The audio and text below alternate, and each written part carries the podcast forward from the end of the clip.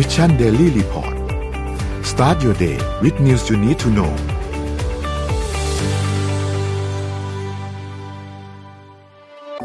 สิ้นสุดการรอคอยกับ Back on Track Planner สมุดจดรุ่นใหม่ปี 2021 จาก Mission to the Moon ผมอยากชวนทุกท่านกลับมาจดบันทึกชีวิต เปลี่ยนตัวเองให้กลับมาดีที่สุดทำสิ่งนี้ไปพร้อมๆกัน Back on Track สู่เส้นทางที่คุณอยากได้ สามารถดูรายละเอียดได้ในเว็บไซต์ของ Mission to the Moon ขอบคุณครับ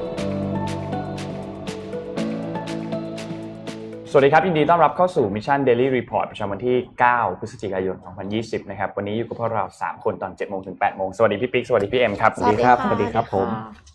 โอเคครับ เราไปเริ่มต้นกันที่ข่าวโควิดเลยดีกว่าครับ เริ่มต้นที่ข่าวโควิดครับ อัปเดตผู้ติดเชื้อทั่วโลกตอนนี้นะครับ จากจอห์นฮอปกินส์นะครับ ผู้ติดเชื้อสะสม 50 ล้าน 50 ล้านแล้วนะ 50 ล้านล้าน52,204 คนนะครับ แล้วก็ตัวเลขผู้เสียชีวิตนะครับ1 ล้าน253,100 10 คน แล้วก็ตัวเลขผู้ที่รักษาหายแล้วนะครับ32ล้าน8 7 8,839 คนนะครับเราไปดูตัวเลขในไทยกันบ้างครับตัวเลขในไทยนะครับ เมื่อวานนี้ทางด้านสบครายงานพบผู้ติดเชื้อเพิ่มเติม 7 คนนะครับเท่ากับว่ามีสะสมตอนนี้เนี่ย3,837 ราย 7 คนนี้มาจากไหนบ้างนะครับ มีมาจากสหรัฐออสเตรเลีย แคนาดา 2 คน รัสเซีย มาจากสหรัฐอีกคนหนึ่งแล้วก็มีเมียนมาอีกคนหนึ่ง นะครับเท่ากับว่ามีสหรัฐ2คนนะสหรัฐมีสองคนคือคนหนึ่งเนี่ย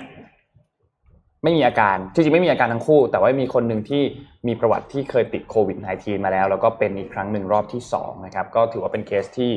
น่าติดตามนะครับตัวเลขผู้เสียชีวิตเมื่อช่วงวันหยุดที่ผ่านมามีเพิ่มมา 1 คนนะครับ ซึ่ง 1 คนนี้เนี่ยเป็นคนที่เข้ารักษาตัวคือเข้ากักตัวใน state quarantine นะครับแล้วก็สุดท้ายก็เสียชีวิตนะครับ ผู้ที่รักษาหายแล้วเมื่อวานนี้เพิ่มเติมมา 10 คนนะครับนั่นเท่ากับว่ามี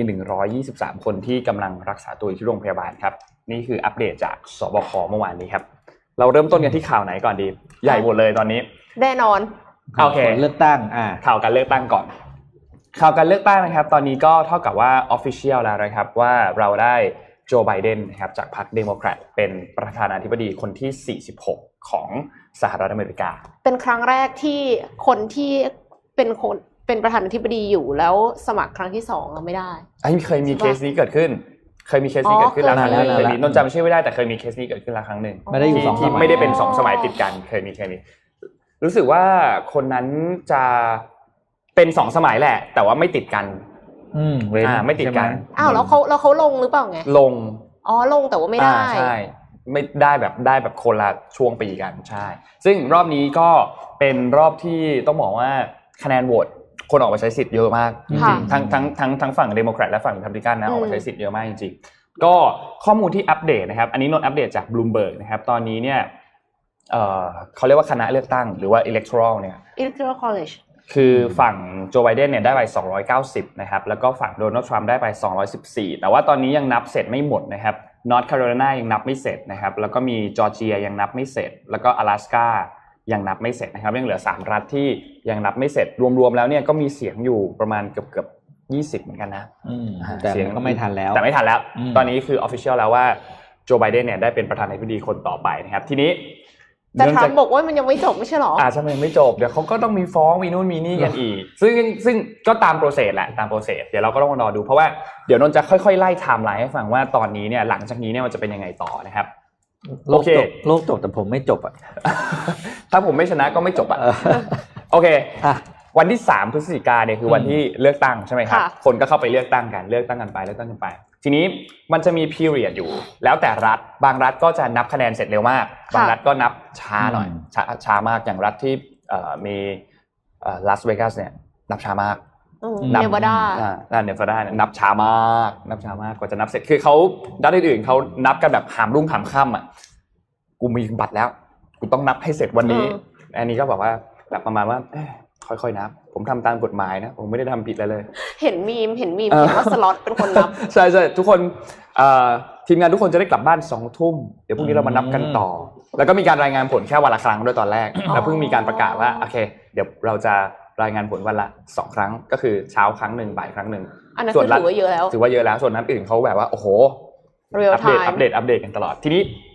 ช่วงวันที่ 4 ถึงวันที่ 23 เนี่ยก็จะเป็นการนับคะแนนวันนับคะแนนเลือกตั้งที่เกิดขึ้นนะครับ ไม่ว่าจะเป็นทั้งเมลอินที่เลือกตั้งล่วงหน้าเข้ามาค่ะกับอีกกลุ่มหนึ่งก็คือกลุ่มที่เข้าไปกาที่คูหาเลย ซึ่งอืมกลุ่มนี้เราก็เห็นชัดเจนโดนัลด์ทรัมป์เนี่ยบอกว่าเฮ้ยคุณบอกบอกเอ่อผู้สนับสนุนของเขาเนี่ยว่าอย่าเลือกอย่าเลือกตั้งล่วงหน้านะเลือกตั้งล่วงหน้ามันโกง มันจะโกงอย่างนั้นมีบัตรเขย่งมีนู่นมีนี่อืมไปกาที่คูหาอืมอย่าเลือกตั้งล่วงหน้าอืมส่วนโจไบเดนบอกโควิด -19 social distancing ค่ะ กาล่วงหน้าไปเลย ส่ง mail-in ไป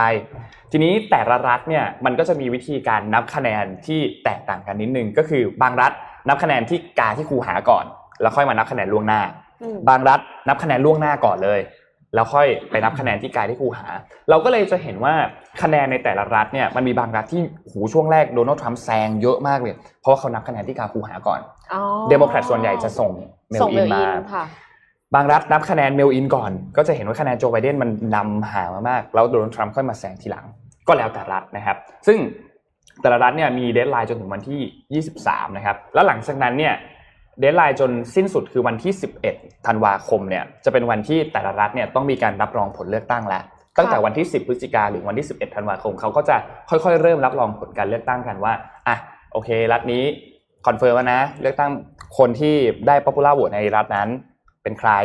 แล้วก็ winner takes all ไปได้อืม electoral ทั้งหมดมีบางรัฐเท่านั้นที่ไม่ได้ใช้ winner take all รู้สึกจะมี 2 รัฐมั้งที่ไม่ได้ใช้กฎนี้นะครับ ซึ่งหลังจากนั้นเนี่ยคณะเลือกตั้งหรือว่า elector เนี่ยเขาก็จะทำการเลือกประธานาธิบดีต่อค่ะอ่าทั้งเอ่อเดี๋ยวนะกี่คนนะ538คนอะถูกต้อง538คนเนี่ยก็จะเลือกประธานาธิบดี ซึ่งถ้าใครได้มากกว่า270 ก็คือชนะ เพราะเสมอก็คือ 269 ใช่ไหมนั่นคือเสมอเพราะว่ามันมี 538 คน พอเรียบร้อยปุ๊บก็จะได้ประธานาธิบดีขึ้นมา วันที่ 20 มกราคมก็จะเป็นวันสาบานตนเข้ารับตำแหน่งประธานาธิบดีนะครับแต่ที่น่าสนใจตอนนี้มันไม่ใช่อันนั้น ที่น่าสนใจตอนนี้คือวุฒิสภาอืมวุฒิสภาตอนนี้เนี่ยเสียงอยู่ที่ 48 ต่อ 48 มันยังคู่ขี้กันอยู่ คือถ้าค่ะสมมติอันหนึ่งได้ปุ๊บก็จะเป็น 49 ต่อ 48 ใช่ไหมแล้วก็ 50 ต่อ 48 52 ต่อ 48 คือมากที่สุด ซึ่งมันน่าสนใจมาก เพราะว่าเรารู้แล้วค่อนข้างที่จะรู้แล้วว่าสสเนี่ย House of Representative เนี่ยน่าจะเป็นฝั่งเดโมแครตตอนนี้อืมคะแนนเสียงคือ 215 ต่อ 196 แต่ว่าวุฒิสมาชิกเนี่ยยังเสมอกันอยู่ 48 ต่อ 48 อยู่ เพราะฉะนั้นตอนนี้น่าตื่นเต้นมาก เพราะว่าอืมการที่จะผ่านกฎหมายแต่ละอย่าง หรือว่ามี กฎแต่ละอย่างออกมาเนี่ยมันต้องผ่านทั้งสองสภา แล้วเราก็เห็นแล้วในเคสก่อนหน้านี้ที่เอ่อสสเนี่ยคุมโดยเดโมแครตแต่ว่าสวเนี่ยคุมโดยริพับลิกันการจะโหวตผ่านอะไรสักอันหนึ่งเนี่ย มันยากเย็นมันเหลือเกินยากเหลือเกิน ถ้าทั้งสองฝ่ายไม่ได้มีแนวทางไปในทางเดียวกันเนี่ยโอ้โหยากมากกว่าจะออกมาได้ เพราะฉะนั้นอันนี้เป็นอีกอันหนึ่งที่โจไบเดนก็ต้องลุ้นเหมือนกัน ว่าเขาจะได้คุมเสียง ในวุฒิสภาหรือเปล่า แต่จริง ๆ แล้วมันเป็นการดีไซน์มาให้ดีแล้วนะใช่เพราะว่ามันมันจะได้ cross check กันได้คาคานนกันมันคานคานกันอำนาจกันได้อย่างอ่าเงี้ยใช่ค่ะถูกต้อง เพราะฉะนั้นก็ก็รอติดตามกันไปว่าเอ่อทางด้านสวเนี่ยจะเป็นยังไงนะครับ ทีนี้การเลือกตั้งครอบนี้เนี่ยก็หลังจากที่โจไบเดนช่วงแรกๆ จริงๆนว่าทั้งคู่มันเป็นสิ่งที่คาดการณ์ได้อยู่แล้วก็คือทั้งคู่ออกมาประกาศชัยชนะตั้งแต่เริ่มต้นเลยค่ะ โดนัลด์ทรัมป์ก็ออกมาบอก โหเราวินบิ๊กมากอืมเราชนะในหลาย ๆ รัฐมาก แล้วก็เป็นประธานาธิบดีคนแรกของสหรัฐที่ได้รับคะแนนเสียงจากทั่วทั้งรัฐถึงอืม71 ล้าน จะโชว์ทวิตเตอร์ไหมเอ่อเดี๋ยวเดี๋ยวก่อนเดี๋ยวก่อนเดี๋ยวก่อนเดี๋ยวอ๋อโอ้โหได้คะแนนเสียงเยอะมาก 71 ล้าน โจไบเดนได้ 75 นะตอนนี้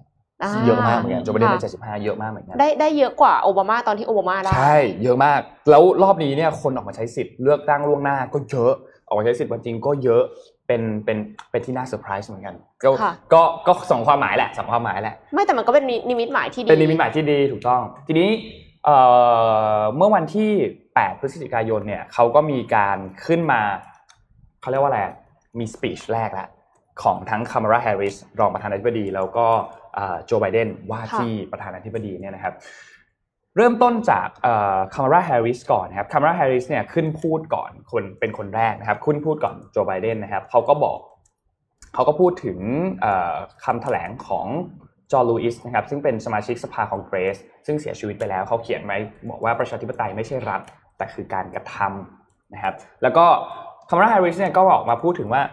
เธอเป็นผู้หญิงคนแรกใช่ไหมอืมที่เข้าไปมีตำแหน่งเป็นรองประธานาธิบดีค่ะแต่แน่นอนว่าไม่ใช่คนสุดท้าย ถูกต้องเธอจะไม่ใช่คนสุดท้ายนี่คือคำพูดของชอบเธอมากนะครับซึ่งแบบ impact มากๆนะมันมันทำมัน empower ผู้หญิงมากใช่มันะ empower ผู้หญิงมาก แล้วรอบนี้เนี่ยเราก็เห็นว่ามีมีสวที่เป็นเอ่อ LGBTQ ด้วยค่ะมีหลายอย่างมากที่เกิดขึ้น ซึ่งนนรู้สึกว่ามันเป็นจุดเริ่มต้นที่ดีนะอืมเป็นจุดเริ่มต้นที่เราจะ diversity อ่าอะใช่ความแบบหลากหลาย ทั้งทั้งเรื่องของเพศทั้งเรื่องของเชื้อชาติอะไรเงี้ย จะค่อยๆเห็นอะไรพวกนี้มากขึ้นนะครับ ส่วนทางด้านโจไบเดนครับที่ขึ้นมาบนเวทีก็โจไบเดนก็บอกว่าก็ประชาชนได้บอกแล้วว่าใครจะเป็นประธานาธิบดี ก็คือตัวเขาได้เป็นประธานาธิบดีนะ แล้วก็โอเคก็พูดไปถึงคนที่กลุ่มที่สนับสนุนริพับลิกันด้วยบอกว่า ผมเข้าใจความรู้สึกพวกคุณมันคงเป็นวันที่แย่สำหรับพวกคุณ แต่ผมไม่ใช่ประธานาธิบดีของเดโมแครตไม่ใช่ประธานาธิบดีของริพับลิกัน แต่ผมเป็นประธานาธิบดีของสหรัฐอเมริกาอืมก็คือเท่มากเท่มากเท่มากโจไบเดนเท่มากชอบที่เขาบอกว่าถึงแม้ว่าเราจะเป็นฝั่งตรงข้าม เราเป็นฝ่ายตรงข้ามแหละ แต่อืมว่าเราไม่ใช่ศัตรูกันนะเออใช่ใช่ใช่เราไม่ใช่ศัตรูกันอย่ามองพวกเขาว่าเป็นศัตรูประมาณเนี้ยเขาพูดประมาณเนี้ย ซึ่งก็ งานแรกที่โจไบเดนจะต้องรับมือเนี่ยก็คือโควิด -19 แน่นอนเป็นงานแรกเลย ซึ่งในวันนี้เนี่ยนะครับ วันที่ 9 เนี่ย เขาจะมีการประกาศคณะนักวิทยาศาสตร์ ทีมผู้เชี่ยวชาญ ทีมแพทย์ต่างๆ ที่จะมาเป็นที่ปรึกษาของเขาตอนที่เขาดำรงตำแหน่งประธานาธิบดี แล้วก็จัดการกับเรื่องโควิด -19 เนี่ยว่าจะเป็นคณะคนไหน ดรฟอซี่จะยังอยู่ว่าไม่รู้เหมือนกัน ไม่รู้เหมือนกัน ดรฟอซี่นี่ก็ช่วยประธานาธิบดีเป็นที่ปรึกษาให้ประธานาธิบดีเกี่ยวกับเรื่องของทางการแพทย์มาเยอะนะ หลายคนนะหลายคนมากๆนะครับ ซึ่งก็อย่างที่เห็นครับ ตอนนี้เราได้ประธานาธิบดีคนใหม่ของสหรัฐอเมริกาแล้วนะครับ เราก็ต้องมาดูแล้วว่าหลังจากนี้เนี่ย โจไบเดนก็บอกว่า this is the time to heal อเมริกา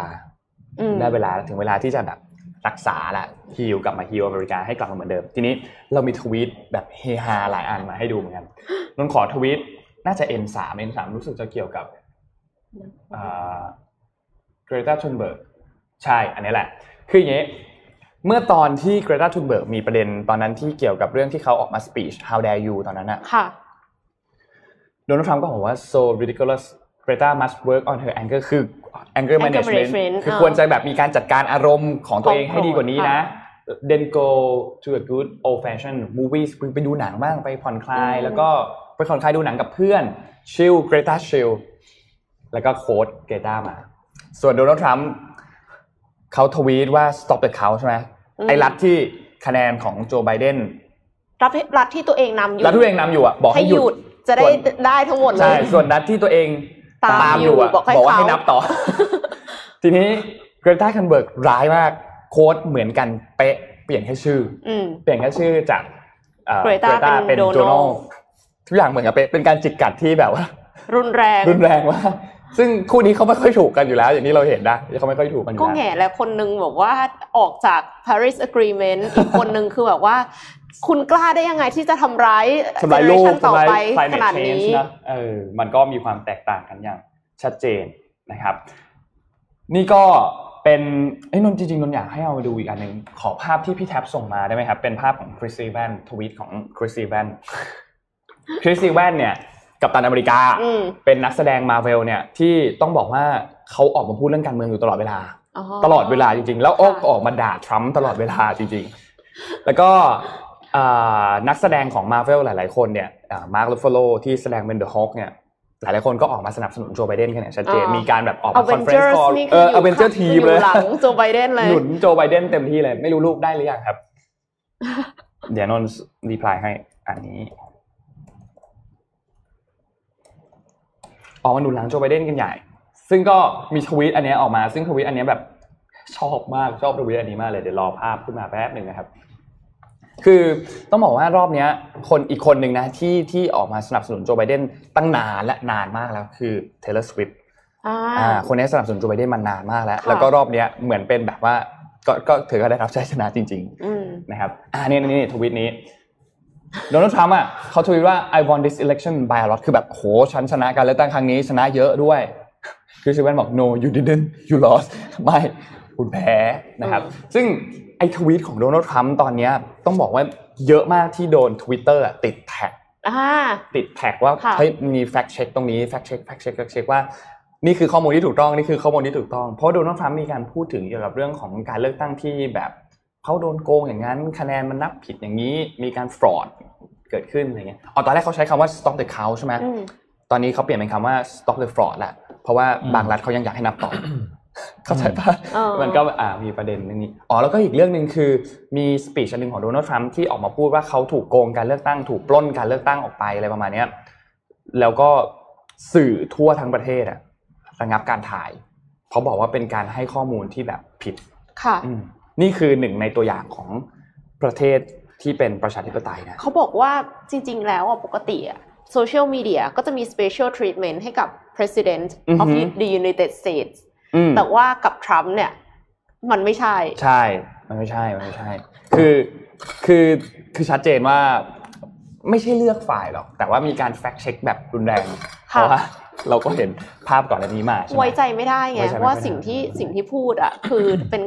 เป็นความจริงอะอ่าอ่าอ่าทีนี้ประเด็นสุดท้ายแล้วผู้นำทั่วโลกเขาพูดถึงกันว่ายังไงบ้างค่ะอ่าหลังจากที่ทางด้านโจไบเดนได้รับเลือกตั้งเป็นประธานาธิบดีเนี่ยนะครับ เราก็ไปดูมา โอเค คนแรก ประธานเอ่อนายกรัฐมนตรีของญี่ปุ่นคุณโยชิฮิเดะสึกะนะครับค่ะเขาก็บอกว่า I look forward to working with you to further strengthen the Japan and US alliance and ensure peace, freedom and prosperity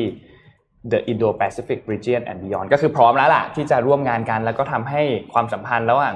จีนเอ้ยญี่ปุ่นกับสหรัฐอเมริกาเนี่ยมันดีขึ้นในเรื่องของความสงบสุขในเรื่องของเอ่อสิทธิเสรีภาพต่างๆ มูนแจอินครับประธานาธิบดีของเกาหลีใต้เนี่ยก็ออกมาเช่นเดียวกัน เขาบอกว่าเขาก็ he look forward to working together เหมือนกันนะครับ มีอีกฮะมีคุณเดี๋ยวนะ อิหร่านไม่ออกมาเหรอคะมีมีปากีสมีถาไหมนมั้งรู้สึก อันนี้นี่อันนี้ก่อนสกอตต์มอริสันนายกรัฐมนตรีของออสเตรเลียนะครับ ก็ออกมาเหมือนกันว่าเขา looking forward to a great partnership with Washington แล้วก็ เขาก็คาดหวังว่าให้โจไบเดนเนี่ยจะมาจัดการเกี่ยวกับเรื่องโควิด -19 ให้เรียบร้อยในประเทศเนี่ยนะครับ แล้วก็ให้ทุกประเทศกลับมาเดินทางกันได้สักที สามารถกลับมาเดินทางหากันได้สักที แล้วก็นายกรัฐมนตรีของปากีสถานนะครับ อิมรานขานนะครับ ก็บอกเช่นเดียวกัน เขาหวังว่าจะได้ร่วมงานการเซต looking forward to working together and to end illegal tax haven and peacemaking in Afghanistan ก็คือหวังว่าจะมีความสงบสุขที่อัฟกานิสถานด้วย คือแบบว่ามาจัดการเรื่องนี้ แล้วก็จะจัดการเกี่ยวกับเรื่องภาษีที่มันผิดกฎหมายอยู่นะครับ แล้วก็มีเอ่อผู้นำของโลกอีกหลายคนเหมือนกันที่ออกมาพูดถึงเกี่ยวกับการเลือกตั้งในรอบนี้นะครับ แต่ว่านนท์คิดว่านั่นแหละ มันเป็นการออกมาแสดงความยินดีที่ไม่ว่าใครจะได้รับเลือกตั้งอะผู้นำประเทศเหล่านี้เนี่ยก็จะออกมาแสดงความยินดี แล้วก็ looking forward ที่จะร่วมมือกันอยู่แล้วค่ะนะครับ ก็นั่นแหละครับเป็นอันสิ้นสุดสมัยของโดนัลด์ทรัมป์แต่ว่าเขาจะยังอยู่ อีกจนกว่าโจไบเดนจะสาบานตน ช่วงอ่าอีกประมาณต้สองปีเดือนหาครึ่งประมาณสองเดือนประมาณสองเดือนอืมช่วงแล้วประมาณ21มกราคมช่วงสองเดือนครึ่งเนี่ยเขายังทำงานอยู่เขาทำงานอยู่ฮะเขาทำงานอยู่ทำได้ทุกอย่างนะครับไล่ดรฟอสซี่ออกใช่อ่าใช่ได้ตอนนั้นคงมีอาจจะมีได้ดรฟาวซีออกก็ยังทำได้อยู่ไงไม่รู้นั่นแหละ ไม่แน่แล้วเขาบอกเขาจะไอ้นี่ไปแล้วเขากา กาหัวไว้แล้วไงอ่าสองคนที่เขาจะจะบอกว่าเขาจะต้อง fire someone อะถ้าเขาแพ้อะใช่ดรฟาวชี่เป็นหนึ่งในนั้นเนี่ยครับอ๋อออ่าไปดูไปดูต่อจากนนท์แล้วกันนะครับ จะได้จบเรื่องเลือกตั้งสหรัฐอ่าขอภาพ P5 ถึง P8 นะครับ อันนี้ก็เป็นเรียกว่าภาพบรรยากาศในทวิตเตอร์นะครับ ที่นักธุรกิจสำคัญสำคัญออกมาแสดงความยินดีนะครับ อย่างภาพแรกเนี่ยก็เป็นภาพการ retweet อันนี้ภาพของเจฟเบโซสนะครับ ก็ออกมาเขาเรียกว่าแสดงความยินดีนะครับกับ โจไบเดนนะครับอะภาพต่อมาเป็นของบิลเกตส์นะครับก็ออกมาแสดงความยินดีกับทรัมป์เช่นกัน แล้วก็บอกตัวเองว่า look forward to working แส with ดงค new วามยินดีกับ admin โจไบเดนพูดผมพูดไม่ใช่ที่พูดครับเผิดเออกับโจไบเดนเออนะครับอืมพอดีเขาพูดถึงอะต่อไปแล้วก็มีชักโรบินนะครับซีอของอ่า Cisco นะอืมก็นั่นแหละ คือคนนักธุรกิจใหญ่ ๆ นะ ทั้งหมดก็ออกมาแสดงความยินดีกับ โจไบเดนนะครับ แล้วก็น่าจะเรียกว่าไม่ต้องลุ้นอะไรละอันนี้ก็รอเดินหน้าต่อไปว่าทุกอย่างจะเขาเรียกว่าไงนะ ส่งต่ออ่าส่งต่อำนาจกันส่งต่ออย่างสงบสุขหรือว่าวุ่นวายเฮ้ยจริงๆใช้คำนี้จริงๆเรื่องลุ้นเนี้ยจริงๆอืมมิชแมคคอนเนลเนี่ยซึ่งเป็นริพับลิกันนะเป็นสวของริพับลิกันแล้วเขาก็เป็นผู้นำอืมเสียงข้างมากในวุฒิสภาวุฒิสภาด้วยเนี่ยอืมเขาก็บอกว่า ผมคิดว่าการถ่ายทอดเนี่ย มันน่าจะเป็นไปแบบสันติ แล้วอืมตอนที่โดนัลด์ทรัมป์ออกมาพูดถึงแบบว่าเขาโกงการเลือกโดนโกงการเลือกตั้งอย่างงู้นอย่างนี้เนี่ย ฝั่งริพับลิกันหลายคนก็ออกมาโจมตีทรัมป์นะว่าคุณอ่าแบบกำลังทำลายประชาธิปไตยเออกำลังทำลายออกมาโจมตีเหมือนกันนะความความอะไรนะความศักดิ์สิทธิ์ที่เคยมีใช่ไหมใช่อืมซึ่งซึ่งก็มีช่วงหนึ่งที่โดนัลด์ทรัมป์ออกมาบอกว่าเขาเขาจะไม่ยอมรับผลการเลือกตั้งใช่ไหมเขาเขาไม่ว่ายังไงก็ตามเขาจะไม่ส่งต่อแบบสันติถ้าเขาแพ้อะไรเงี้ยอืมแต่สุดท้ายแล้วเขาก็ออกมาบอกว่าเออผมก็จะส่งต่อแบบสันติแหละ แต่ผมก็ยังมั่นใจว่าผมชนะนะอ้าวประมาณนี้ประมาณนี้ประมาณนี้ก่อนเลือกตั้งนะก่อนเลือกตั้งนะอันนี้แกคือแกสิ่งแกที่แกมีก่อนแกเลือกตั้งมีหลายคนในคนเดียวคนเนี้ยเขมีหลายบุคลิกอืมอ่าใช่เพราะฉะนั้นก็รอดูหลังจากนี้ว่าจะยังไงต่อ เดี๋ยวขอพาไปสรุปข่าวรอบโลกสั้นๆแล้วกันนะครับ วันนี้วันจันทร์ก็ไปดูว่าจะเกิดอะไรขึ้นบ้างในสัปดาห์นี้นะครับ สัปดาห์นี้มีจะมีเหตุการณ์ที่สำคัญหลายหลายหลายๆเหตุการณ์ด้วยกันก็คือ อย่างแรกเลยเนี่ยก็คือวันที่สิบเอ็ดเดือนสิบเอ็ด ค่ะอ่าเตรียมช้อปปิ้งกันได้นะครับ ทั่วโลกกำลังลุ้นว่าใช่รอช้อปปิ้งเหมือนกัน ทั่วโลกกำลังลุ้นว่าปีนี้เนี่ยจะทำลายสถิติอีกหรือเปล่านะครับ เพราะว่าอย่างปีที่แล้วเนี่ยซอโอ้โหตัวเลขนี่มันเยอะสองแสนหกหมื่นแปดพันสี่ร้อยสี่หมื่นสี่พันสี่ร้อยสิบสี่ล้านหยวนนะครับ ดูว่าปีนี้จะ break record ได้หรือเปล่ากับ Single Day ที่ที่อาลีบาจัดทุกปีนะครับ แล้วก็ ที่จะเกิดขึ้น Sony PlayStation 5 จะออกสัปดาห์นี้ ค่ะนะครับอ่าใช่เอาวางขายสัปดาห์วันนี้ที่สิบสองเนี่ย คืออมขายในบางประเทศ แล้วก็อืมสิบเก้าเนี่ย คือทั่วโลกอืมซึ่งนนรอแล้วไม่ไหวแล้ว อยากได้อ๋อแล้แล้ววใช่ไหม คือตอน PS PS4 เปิดตัวเนี่ยคือเจ็ดจุดล้านเจ็ดจุดหกล้าน เหรียญสหรัฐนะ วันเดียวนะ ขายดูว่าปีนี้จะ PS ไอรอบนี้ PS5 จะทำลายสถิติได้หรือเปล่า อีกอันที่ใกล้ตัวบ้านเราที่สุดเลยก็คืออาเซียน summit start นะครับ ก็คือการประชุม ผู้นำระหว่างประเทศอาเซียนนะครับ ซึ่งเป็นเหตุการณ์ไม่เหตุการณ์ก็เลยเป็นอีเวนต์สำคัญของทวีปเราครับแต่ว่าครั้งนี้จะจัดเป็นแบบออนไลน์นะอือหือแล้วก็จะมีอ่าอีกสามประเทศเข้าร่วมด้วยก็คือจีน ญี่ปุ่นแล้วก็สหรัฐอเมริกานะครับ ก็เป็นอาเซียนสมิตปกติก็จะมีทุกทุกทุกปี เป็นเป็นการประชุมเรื่องของทิศทางของอาเซียนว่าจะเป็นยังไงต่อไปนะครับ ก็เป็นเขาเรียกว่าสรุปเหตุการณ์สำคัญสำคัญจากทั่วโลกอะน้องเอ็มพาไปเรื่องอื่น ค่ะเอ่ออมขอภาพ M1 ค่ะ อันนี้ข่าวไม่ค่อยดีบ้างนะคะ ญี่ปุ่นค่ะ พบไข้หวัดนกระบาดครั้งใหม่ค่ะ ตอนนี้ทางการก็เร่งกำจัดสัตว์ติดเชื้อนะคะนายโคทาโร่โนกามิ รัฐมนตรีเกษตรของญี่ปุ่นเปิดเผยในวันพฤหัสที่ผ่านมาว่า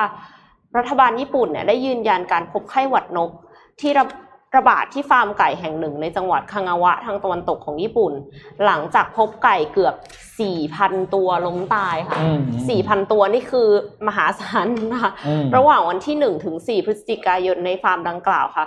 จังหวัดเนี่ยจึงยืนยันว่าพบไข้หวัดนกสายพันธุ์ H5 นะคะซึ่งเป็นไข้หวัดนกชนิดรุนแรง มาตรการการรับมือเนี่ยก็คือมีหลายอย่างเลยรวมถึงการกำจัดไก่ประมาณ 3 3 0 0 0 0 0ตัวค่ะอืมในฟาร์มนี้แล้วก็ห้ามขนส่งไก่และไข่ในระยะรัศมีห่างจากฟาร์มเกิน 3 กิโลเมตร แล้วก็จำกัดการขนส่งสินค้าจากพื้นที่ภายในรัศมี 10 กิโลเมตรจากฟาร์มด้วย แล้วนอกจากนี้ก็ยังมีการสุ่มตรวจไวรัสในไก่ 2 ล้านตัวในฟาร์มสัตว์ปีกอีก 26 แห่งในพื้นที่ด้วย แล้วก็ปัจจุบันนี้ตอนนี้ก็คือนายกของญี่ปุ่นนะคะก็บอกว่าให้ทุกทุกฝ่ายนะคะ ทุกกระทรวงเนี่ยต้องรีบเร่งแก้ไขสิ่งนี้ แล้วก็คือเหมือนกับให้มีการแชร์ information กันอือฮึตลอดเวลา เพื่อที่จะรับมือกับไข้หวัดนก เพราะว่าถ้าเกิดมันระบาดออกมาประเทศอื่นแล้วเนี่ย ทีนี้มันจะกลายเป็นเหมือนไข้หวัดนกระบาดครั้งที่แล้วหรือเปล่าอ่าใช่เฮ้ยเดี๋ยวเดี๋ยวนะอันนี้อันนี้คือเขาเจอที่ฟาร์มเดียวใช่ไหม ใช่ฟาร์มเดียวค่ะสี่พันตัว ใช่โอ้โหก็คือฟาร์มเนี้ยมีไก่สามแสนสามหมื่นตัว คือฟาร์มมันใหญ่มาก คือเพิ่งเริ่มเจอนั่นแหละ แต่ว่าไก่ปัญหาพวกสัตว์ปีกจะติดเร็ว มันส่งไปที่อื่นแล้วหรือยังเออก่อนหน้านี้ไอก่อนตัวที่ที่จะเจอติดไปแล้วอะส่งไปใช่หรือยังใช่ อันเนี้ยก็คือเป็นอะไรที่น่ากลัวตอนนี้ก็กินไก่ในประเทศกันไปก่อนนะคะ ครับ ก็เอาปลอดภัยไว้ก่อนนะฮะค่ะอะเมื่อกี้พี่พูดถึงเรื่องอาเซียนนิดนึงนะครับ ขอพาไปดูสถานการณ์แรงงานที่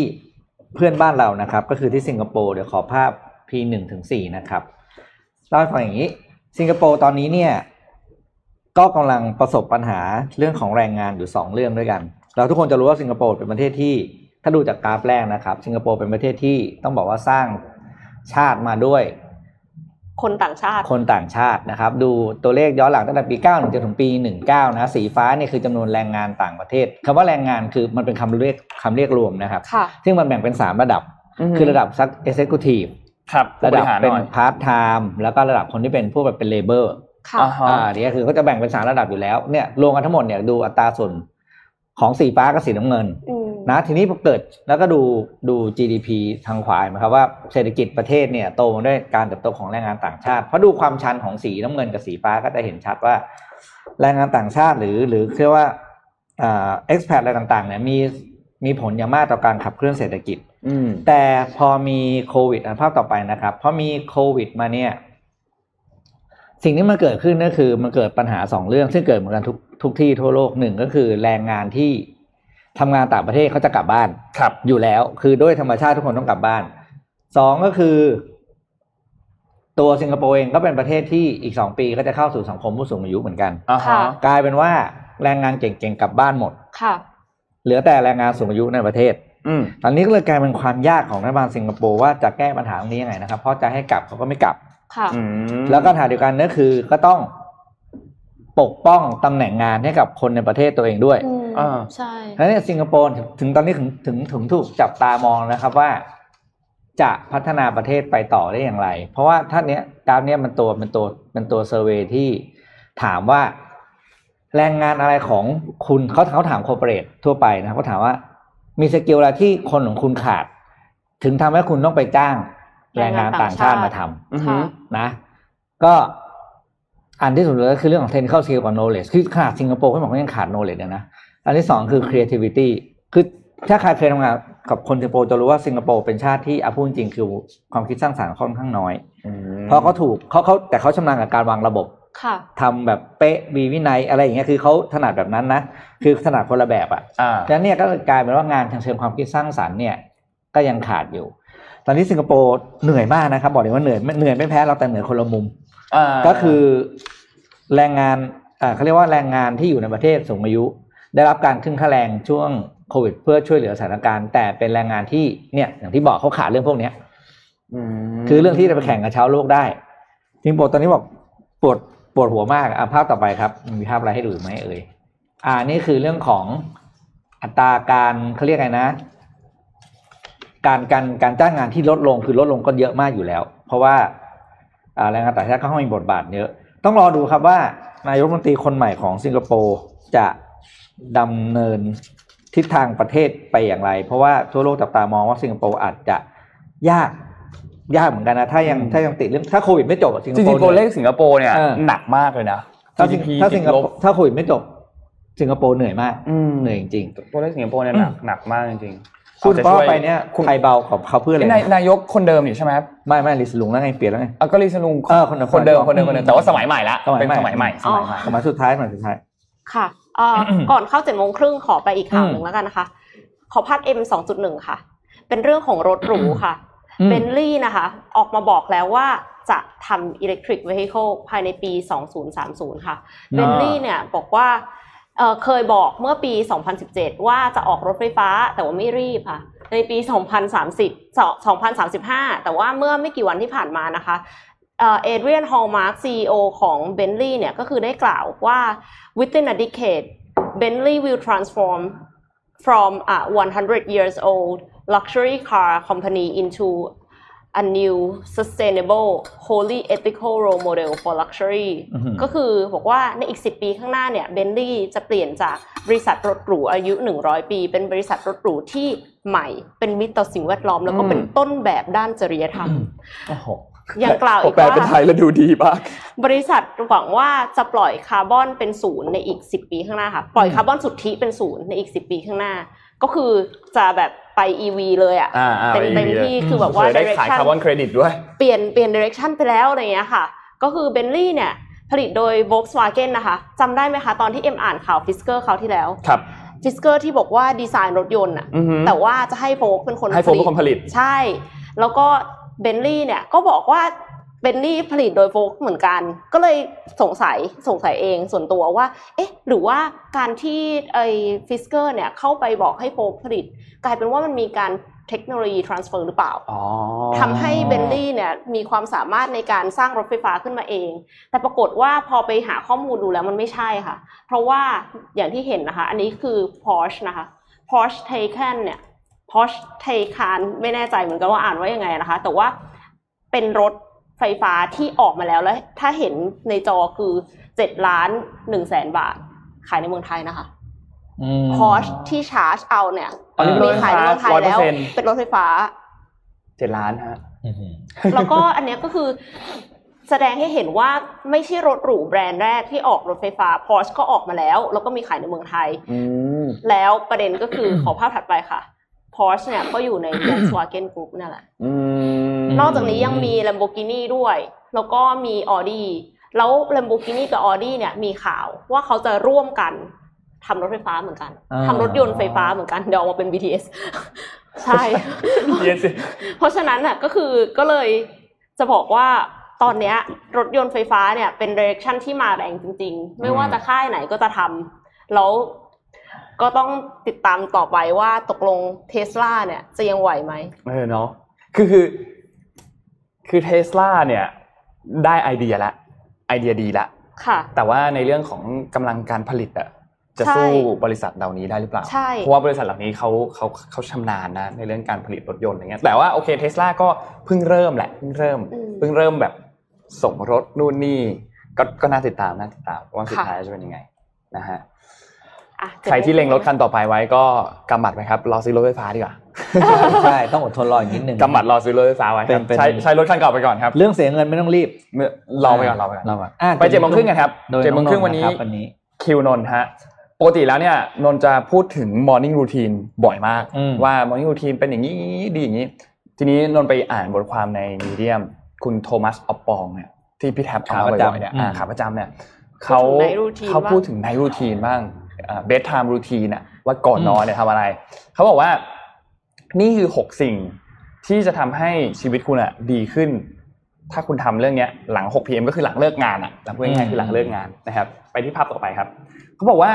เวลาช่วงเวลาหลังจากที่คุณเลิกงานกับก่อนที่คือ hit the sheet คือแบบว่าเอาผ้าห่มคลุมตัวนอนเนี่ยอืมก่อนจะเข้านอนเนี่ย เป็นช่วงเวลาที่แบบมัน golden time เป็นช่วงเวลาที่สำคัญมากช่วงเวลาหนึ่งเหมือนกันภาพถัดไปครับ สิ่งที่คุณทำหลังจากที่คุณเลิกงานแล้วเนี่ยมันบ่งบอกเหมือนกันว่าในอนาคตของคุณอะ มันจะเป็นยังไงนะครับค่ะภาพถัดไปครับ แต่ปัญหาของทุกคนนนท์ก็เป็นนนท์เชื่อว่าทุกคนเป็น ทุกคนที่ฟังอยู่พันกว่าคนเนี่ยเป็นก็คือหาเวลาไม่ได้เลยอืมค่ะแล้วไอสิ่งที่เราจะทำเนี่ย บางทีเราทำแล้วมันไม่ดีคอมเพรสเราจากจากงานด้วย คือมันไม่ได้ทำให้เราหายเครียดอะอ่าทำบางทีหนักกว่าทำให้เราเดิมอีกเครียดกว่าเดิมอืมด้วยอะไรอย่างอ่าเงี้ยทีนี้ เขาก็เลยมีมาแนะนำหกข้อค่ะว่าซึ่งหกข้อเนี้ยคุณเอาไปใช้ข้อเดียวพอละโอเคข้อเดียวก็โอเคละไม่ต้องเอาไปใช้ทั้งหกข้อก็ได้ หรือว่าบางอันคุณอาจจะทำอยู่แล้วก็ได้นะ อืมไปที่ข้อแรกครับ แน่นอนทุกต้องบอกว่าเล่มนี้เลยเหรอค่ะ ครับผมเดี๋ยวจะแจกเดี๋ยวเจ็ดโมงจบจบจบเจ็ดโมงครึ่งแล้วแจกเลย Trump unfinished business for อ่าก็คือ pleasure อ่านนั่นแหละ อ่านหนังสือนั่นแหละ แต่ว่าเรื่องอ่านเนี่ยจริง ๆ ต้องบอกว่ามันเราพูดกันบ่อยแล้ว ข้อนี้อาจจะไปเร็วๆนิดนึงนะครับ ขอภาพถัดไปครับ reading is to the mind what exercise is to the body คือ คุณออกกำลังกายแล้วมันดีกับร่างกายคุณยังไงอะอ่านหนังสือมันก็ดีกับความคิดคุณแบบนั้นแหละ เป็นการเหมือนฝึกความคิดด้วยคุณได้เรียนรู้เรื่องใหม่ๆเข้ามาด้วย บางทีมันอาจจะไม่ใช่ไม่จำเป็นต้องเป็นหนังสือ how to หนังสือ self improvement เป็นหนังสืออะไรก็ได้นะค่ะที่อ่านแล้วคุณจะรู้สึกแบบสบาย บางคนอะนนท์มีเพื่อนนนท์อะอ่านหนังสือก่อนนอนเนี่ยต้องเป็นหนังสือหน้าเบื่อหน้าเบื่อ จะได้ง่วง อืมอืมเอาอ่านก่อนนอนเขาบอกว่า why we sleep อะเขายอมเลยนะ ยอมอ่าฮะเป็นหนังสือหน้าเบื่อนั้น ถ้าสมมติว่าคุณอ่านของเขาแล้วคุณง่วงนอนพอที่จะไปนอน ไปนอนเลย เออนนท์ยังไม่ได้อ่านมาไปซื้อซื้อแล้วนะ อยู่ในกองดองของนนท์ก็นี่ไงเอาไว้อ่านก่อนนอน เอาไว้อ่านก่อนนอนใช่ไหมโอเคโอเค ข้อสองครับ ข้อสองคือ pursue your favorite passion project อันนี้น่าสนใจมากขอภาพถัดไปเลย การที่คุณเริ่มต้นหรือว่าคุณ continue ที่จะทำอะไรบางอย่างที่มันสม่ำเสมอมากๆเนี่ย มันจะทำให้คุณมีพลังงานบางอย่าง ที่อาจจะนำมันเข้าไปในการทำงานของคุณก็ได้ค่ะซึ่งอันเนี้ยมันเหมือนคล้าย ๆ แบบงานอดิเรกนิดนึง หรือว่าเป็นแบบไซต์โปรเจกต์นิดนึงเขามีตัวอย่างยกมาให้ด้วย ภาพถัดไปครับ เช่น อาจจะเขียนหนังสือไหมหรือว่าทำธุรกิจออนไลน์ขึ้นมาสักอันนึงทำงานศิลปะออกแบบหรือว่าแม้แต่การ เรียนรู้ที่จะโค้ดโปรแกรมเขียนโปรแกรมเนี่ยก็ได้เหมือนกัน คือทำอะไรเขียนโค้ดก่อนนอน เขียนโค้ดก่อนนอนอะไรอย่างนี้ คืออะไรก็ได้นะ เรียนรู้ที่จะทำอะไรบางอย่างก่อนนอน ฟังดูยากอะฟังดูยากเออเขียนโค้ดก่อนนอนดูยากไปเนาะไม่อันนี้เขายกตัวอย่างให้ดูไงน่าจะนอนไม่หลับตรงนี้แหละเออยกตัวอย่างให้ดูแก้บั๊กเอออยู่ในอยู่ในฝันเอเขาอยกตัวอย่างให้ดู คือคือ objective ของเราไม่ได้ทำให้นอนหลับสบายนะอ๋อเอาสิ่งของเราคือโอเค bedtime routine ทำอะไรดีค่ะค่ะอ่าโอ้โหได้ได้ได้ คนละ objective กันคนละ objective อ่าถ้า objective why we sleep ต้องสัปดาห์ที่แล้วที่พี่เอ็มเอามาเล่าให้ฟังอืมไม่แน่ใจวันอะไรวันพุธมั้งพุธหรือพฤหัสไม่รู้เออครับไปติดตามนั้นได้ภาพถัดไปครับเขาบอกว่าคุณไม่รู้เลยว่า you never know what will be useful ahead of time คุณไม่รู้เลยว่าสิ่งที่เดี๋ยวนะ อ๋อเออข้อนี้ก่อนข้อนี้ก่อนข้อนี้ก่อนโทษทีถูกต้องแล้ว learn more about topic you are curious about คือคุณกำลังสงสัยเรื่องอะไรอยู่ คือทุกวันเนี่ยเวลาเราออกไปทำงานหรือเราไปเจอใครก็ตามเนี่ยเรามักจะสงสัยเรื่องอะไรเรื่องหนึงว่าค่ะเฮ้ยทำไมทำไมคนถึงเลือกทรัมป์นะเอ๋อไม่ใช่เออทำไมคนถึงเลือกทรัมป์นะทำไมคนถึงเลือกไบเดนเราจะสงสัยอะไรพวกเนี้ยเออตลอดเวลาอยู่แล้ว กลับมาปุ๊บก็ไขข้อสงสัยนะนิดนึง เพราะว่าไอ้พวกเรื่องราวเหล่านี้ที่คุณอาจจะมองว่ามันเป็นเรื่องแบบเล็ก ๆ เรื่องใกล้ตัว หรือว่าเป็นเรื่องที่แบบ จะรู้ไปทำไมอะ มัน ภาพถัดไปครับ มันอาจจะเป็นเรื่องที่คุณไม่รู้เลยว่าช่วงเวลาตอนนั้นอะ คุณอาจจะได้ใช้เรื่องนี้ที่คุณอ่านมาก็ได้ค่ะเหมือนกับว่าเวลาคุณอ่านหนังสือ เวลาคุณอ่านเรื่องราว หรือว่ารับฟังเรื่องนู้นเรื่องนี้เนี่ยคุณไม่มีทางรู้เลยว่า จะได้ใช้หรือเปล่าจะได้ใช้หรือเปล่าอืมแล้วจังหวะที่จะได้ใช้อะมันไม่มีแบบอะหนึ่งสองสามแล้วเรื่องนี้จะได้ใช้นะ มันจะแบบอยู่ดีๆก็แบบเฮ้ย เรารู้เรื่องนี้ว่ะอืมเราพูดออกไปปุ๊บดูฉลาดเลยอะ ทั้งที่อ๋อบางทีเราก็ไม่ได้รู้ลึกเลยนะแต่ดูฉลาดเลย ซึ่งไอ้เรื่องพวกนี้มันเกิดขึ้นเยอะมากในชีวิตนนท์ก็เกิดเรื่องประมาณนี้เยอะมากเวลาเราอ่านข่าวเวลาอะไรอย่างเงี้ยแล้วไปคุยกับคนนู้นไปคุยกับคนนี้เนี่ยให้เราคุยได้ป่ะเพราะเรารู้เรื่องนี้แล้ว แต่เราไม่รู้นะว่าเราอ่านมาเราจะได้ใช้เมื่อไหร่อะไรเงี้ยเหมือนกับเดี๋ยวนี้มันสำคัญที่การบูรณาการอืมการที่จะนำศาสตร์อันนึงไป cross กับศาสตร์อีกอันนึงอืเนี่ยมค่ะมันทำให้การที่เราแบบมีความรู้กว้างอะมันสำคัญมากถูกต้องเลยเหมือนพี่เอ็มรู้ว่าสไลด์ต่อไปจะเป็นอะไร ขอภาพถัดไปครับ คือ it may connect with the rest of your skill in the future คือมันอาจจะไป connect กับ skill อื่นๆ หรือทักษะอื่นๆ ของคุณในอนาคตก็ได้ไอ้เรื่องที่คุณอ่านวันเนี้ยแล้วมันอาจจะทำให้คุณสามารถเชื่อมโยงกัน แล้วค่ะเกิดเป็นสิ่งใหม่ได้ง่ายขึ้นด้วย เหมือน Steve Jobs เนี่ยที่บอกว่า connect dot backwards เฮ้ย พี่เอ็มรู้สไลด์โน้ตวะเนี่ยแอบอ่านปะเนี่ยข้อถัดแอไปบครับแอบอ่านแล้วแต่จำไม่ได้ If I had never dropped in on that single calligraphy Oh. course in college, the Mac would have never had multiple typeface and proportionally proportionally spaced font คือไอไอโฟนที่พวกคุณใช้กันเนี่ย คุณเห็นฟอนต์มันสวยมากค่ะมันแบบเรียงตัวกันดีมาก นี่คือเพนอันหนึงของคนใช้ Android นะนนท์รู้สึกนะฟอนต์ไม่สวยอะนนท์ไปเห็นแล้วมันฟอนต์มันแบบมันไม่สวยอะแต่ฟอนต์ Apple มันสวยมากเลยทั้งภาษาไทยทั้งภาษาอังกฤษอะอืมซึ่งตอนที่ Steve Jobs เขาเรียนอยู่ college เนี่ยเขาไปลงเรียนวิชาเรื่องอันหนึ่งที่เกี่ยวกับเรื่องของตัว การออัอกกแบษบรฟอนอะต์การออกแบบฟอนต์ตัวอักษรแล้วพวกเนี้ยนั่นแหละเป็นเหตุผลที่ทำให้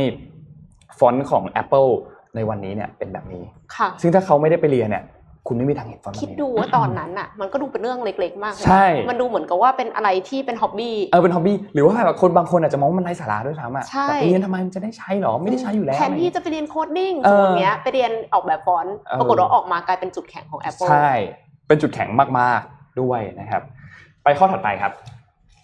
take a course in a completely different domain คือไปลองเรียนอะไรก็ตามที่มันแบบคนละโยชน์กับสิ่งที่เราทำงานอยู่สมมติคุณค่ะทำงานเป็นแบบอ่าบัญชีอย่างเงี้ย ไปเรียนศิลปะศิลปะอะไรเงี้ยอ๋อทำงานเป็นอืมคอมพิวเตอร์ coding คุณไปเรียนเล่นดนตรีอะไรเงี้ย ไปให้สุดพี่ทางสาวทำงานเป็นหมอฟันครับก็คือไปทำศิลปะเหมือนกัน เอออมคือทำอะไรแบบนั้นอะให้ไปอยู่ในแบบว่าคนละคนละเส้นทางของการ ของของของสิ่งที่คุณถนัดอะคนละโดเมนกันเลยเนี่ยภาพถัดไปครับ คือไม่ว่าคุณจะเรียนอะไรก็ตาม หรือว่าทำอะไรก็ตามในในชีวิตการทำงานของคุณเนี่ยการที่คุณไปเรียนรู้เรื่องใหม่ๆเนี่ยมันเขาใช้คำว่ามันแบบว่ามันช่วยให้เหมือนกับคุณอะพัฒนาตัวเองเพิ่มขึ้นด้วย แล้วมันก็ทำให้งานของคุณที่คุณทำอยู่อะมันสามารถที่จะมีมุมมองที่กว้างกว้างขึ้นไปอีกด้วยค่ะจริงๆ อันเนี้ยมันพูดต่อไปได้หลายเรื่องเลยนะ พูดถึงความหลากหลายทาง เอ่อเชื้อชาติของคนในบริษัทด้วยก็ได้เหมือนกัน เพราะว่าการที่แต่ละคนเจออะไรมาไม่เหมือนกัน มีความหลากหลายมากขึ้นเนี่ย มันจะทำให้ advance in your career คือมันทำให้การทำงานในบริษัทมันแบบกว้างขึ้น มีมุมมองที่มันแบบเจ๋งมากขึ้นอะ แล้วมันก็ไม่เหมือนเดิมอะไรเงี้ย ไปที่ข้อต่อไปครับ ข้อต่อไปคือ pick up an unusual artistic hobby คือแบบไปทำอะไรเกี่ยวกับศิลปะบ้างอืมนนท์วาดรูปไม่เป็นเลยเออหนูว่าเป็นคนวาดรูปแบบ เซนส์การวาดรูปแบบแย่มากอะแย่แบบแย่มากแล้วนนท์เพนยังอย่างเนี่ยเพิ่งอ่านเนี่ยแล้วก็รู้สึกว่าเอ้ยเดี๋ยวอันไปลองก็ได้หาโอเคทางไปลองทั้งอันหนึ่งอะไรเงี้ยภาพถัดไปครับไม่ว่าจะเป็น how to paint คือวาดรูปยังไง หรือว่า how to shot แบบ better picture คือถ่ายรูปยังไงให้มันสวยขึ้นเอ้ยนนท์ค่ะถ่ายรูปไงให้ข้อนี้นนท์ได้ละอ่า how to play an instrument คือเล่นดนตรี แล้วก็ how to draw คือหาวาดรูปยังไงอะไรเงี้ยคือลองไปลองไปเรียนรู้อะไรพวกนี้ดูเพราะว่าสไลด์ตัดไปครับ คือเวลาเราจะ เรียนรู้สกิลใหม่ๆ พวกนี้เนี่ยมันทำให้คุณต้องแบบ stretch yourself physically mentally or emotionally คือแบบคุณต้องแบบ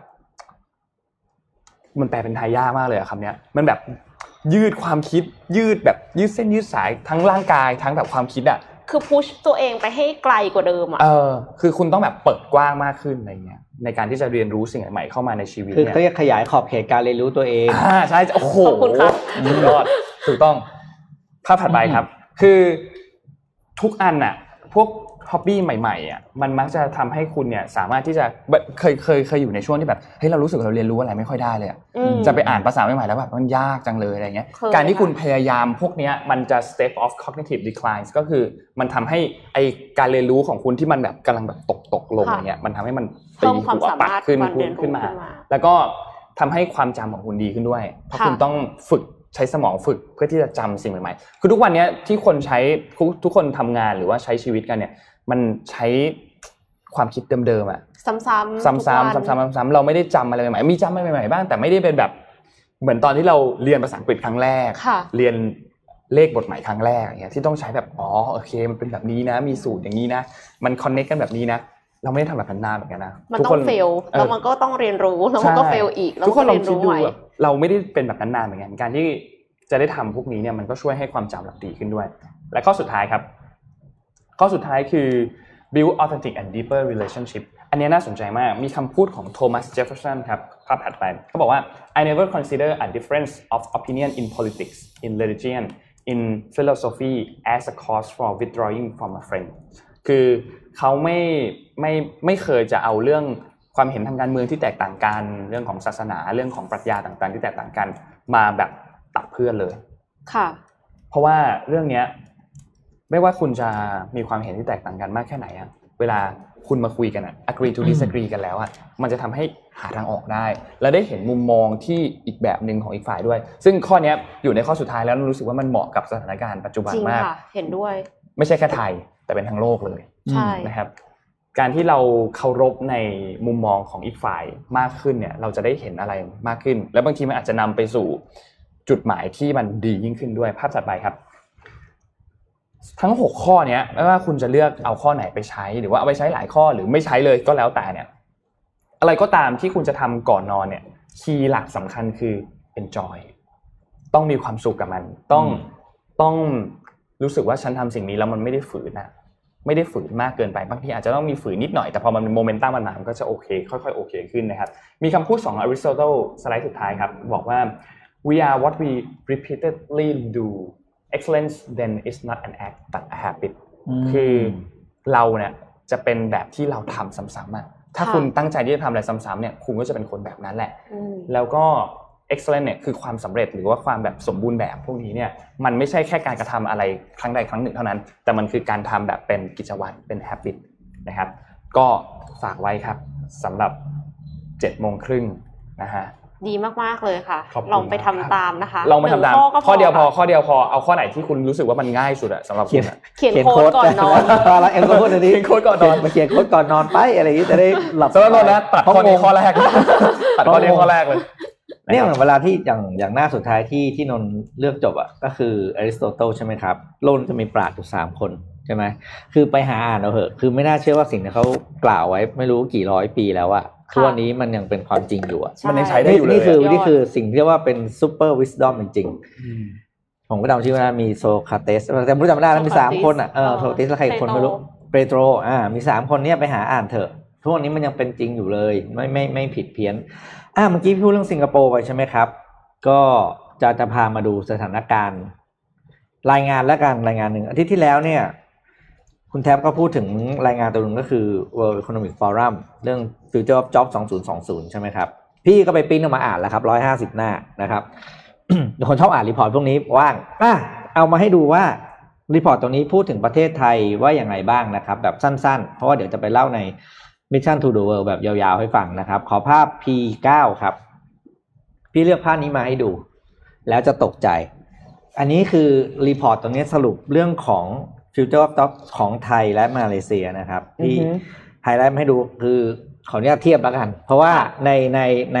อาเซียนมีแค่สามประเทศที่เขาเก็บ survey คือไทยมาเลเซียสิงคโปร์อืมนะครับสิงคโปร์เล่าไปแล้วเมื่อกี้มันนี่เล่าไทยมาเลเซียบ้าง สรุปมาให้ฟังสั้นๆเป็นห้าประเด็นนะครับ เทียบให้ฟังระหว่างไทยกับมาเลเซียนะครับ อันแรกเลยก็คือเลขหนึ่งนะครับ สีแดงเนี่ยเอ่อการเข้าถึงหรือการมีเขาเรียกว่าการมีทักษะด้านดิจิ t a ลสกิลของ active population คำว่า active population ก็คือคนที่อยู่ในวัยทำงาน อยู่ในเขาที่ใช้คำว่าใช้คำว่าอยู่ใน workforce ใช่ไหมค่ะอ่านะครับ ฟังแล้วเดี๋ยวจะตกใจนะครับ ไทย 54.9%มาเลเซีย 66.3 อ่าแพ้มาเลเซียไปแล้วนะครับหนึ่งรอบนะครับหอ่านึ่งดอกนะครับ แพ้ประมาณ15%ประเด็นที่สองที่จะไฮไลท์ให้ดูก็คือ attainment of basic education ก็คือการเข้าถึงการศึกษาขั้นพื้นฐานอือฮึนะครับ พี่พี่จะขออนุญาตอ่านภาษาอังกฤษด้วย มันเป็นคำของเขาอะเออไม่อ่าต้องเป็นต้องอ่านแล้วก็จะแปลไทยให้ฟัง ไทย 45.1%นะครับ มาเลเซีย 74.2% มาเลเซียเข้าถึงการศึกษาพื้นฐานได้ดีกว่าเรานะครับ นี่ดีกว่าเยอะ เดี๋ยวนะสี่สิบห้าเหรอคะไทย45สี่ไทย45.1ไม่ถึงครึ่งเหรอคะไม่ถึงครึ่งครับกับแล้วก็74มาเลเซีย74.2นะครับโอ้โหอ่าเรื่องที่สามนะครับ การอ่าเขาใช้พี่จะไฮไลท์เฉพาะตัวที่มันตัวสีแดงแล้วกันนะ อันที่สามคือ supply of business relevant skill ก็คือการเรียกว่าการมีองค์ความรู้ที่จะถ่ายทอดกันเรื่องทักษะในการทำงานและการทำธุรกิจนะครับ ไทยมีอยู่ประมาณห้ามีอยู่ห้าสิบสามจุดหกเปอร์เซ็นขณะที่มาเลเซียมีอยู่หกสิบสี่จุดสี่เปอร์เซ็นอืมสามดอกแพ้สามเรื่องแล้วนะนะครับ อ่าอันที่สี่นะครับเดี๋ยวนี้พี่ไม่ได้ไฮไลท์ว่าจะพูดให้ฟังอยู่ทางขวาที่ตัวมันต่างๆ vulnerable vulnerable employment แปลว่า การมีแรงงานทำแต่แรงงานเนี่ยเป็นแรงงานที่ซ่อนอยู่ในการจ้างงาน เช่นอ่าฮะคุณพ่อคุณแม่เอ็มมีร้านขายของค่ะเอ็มทำงานกับพ่อแม่ แต่เอ็มไม่ได้สวัสดิการใดอ่าๆ แต่มีงานทำค่ะอืมอ่ามีเงินเดือนมีงานทำอืมมีรายได้นะครับ แต่ภาษาเขาเรียก vulnerable employment เหมือนลูกเกษตรกรที่ทำที่บ้านเลยพวกเนี้ยนะครับ ไทย 48.2%ครึ่งหนึ่งของแรงงานไทยอยู่ในแบบจัดอยู่ในกลุ่มนี้นะครับ คือแรงงานที่ไม่ได้สวัสดิการนะครับเกือบครึ่งครึ่งหนึ่งอะ48.2%นะครับในขณะที่มาเลเซียมีอยู่แค่ 21.7%น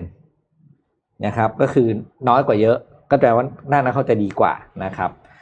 แล้วก็